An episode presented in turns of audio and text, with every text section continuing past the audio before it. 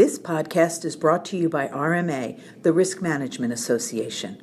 RMA's sole purpose is to advance the use of sound risk management principles in the financial services industry.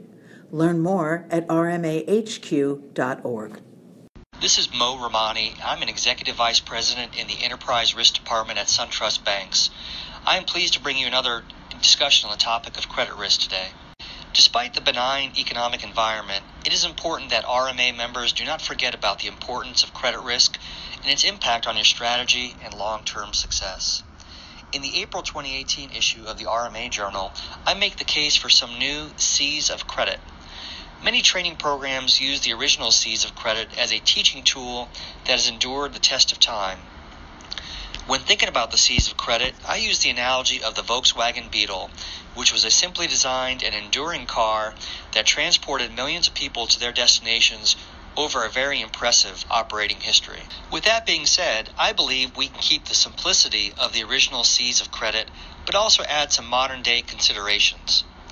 Now, today I won't cover the original C's of credit, but I will encourage listeners to review those on their own through past RMA articles and content.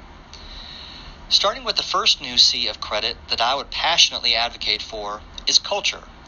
While we know that many institutions have failed for credit and liquidity reasons, I would argue that the true reason is that they did not have a strong enough culture to make decisions prior to an economic downturn. In fact, if I were ranking all of the C's of credit, I would start with culture as being the most important relative to what we do day to day.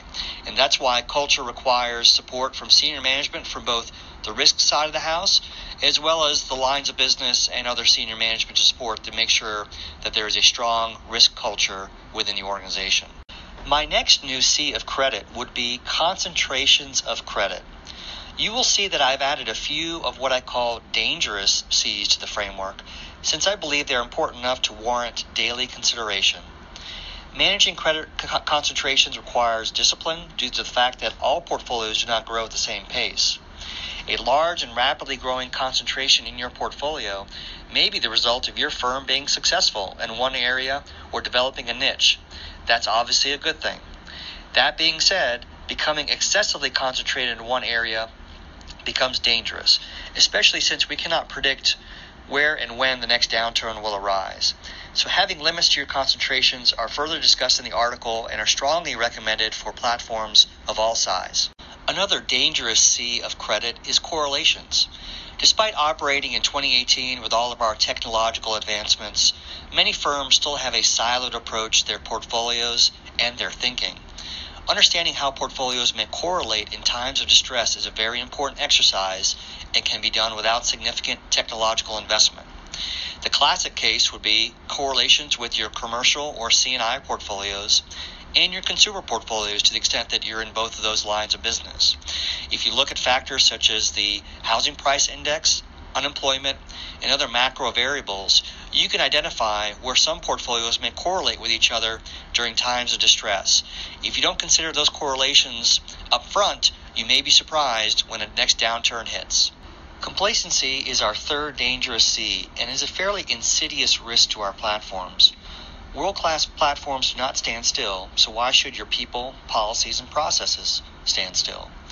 At SunTrust, we recently announced job swaps of very senior leaders to make sure we were not becoming complacent with our views.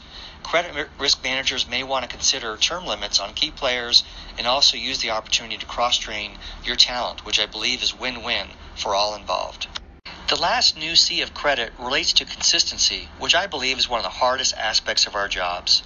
To meet our client needs, we need to be excellent at what we do every day. That is difficult. An off day from a consistency perspective could mean that we hurt customers or shareholders because of our variability in our processes. I don't believe that many of our listeners are in the business of launching rockets, and many of our computations and analyses are fairly simple.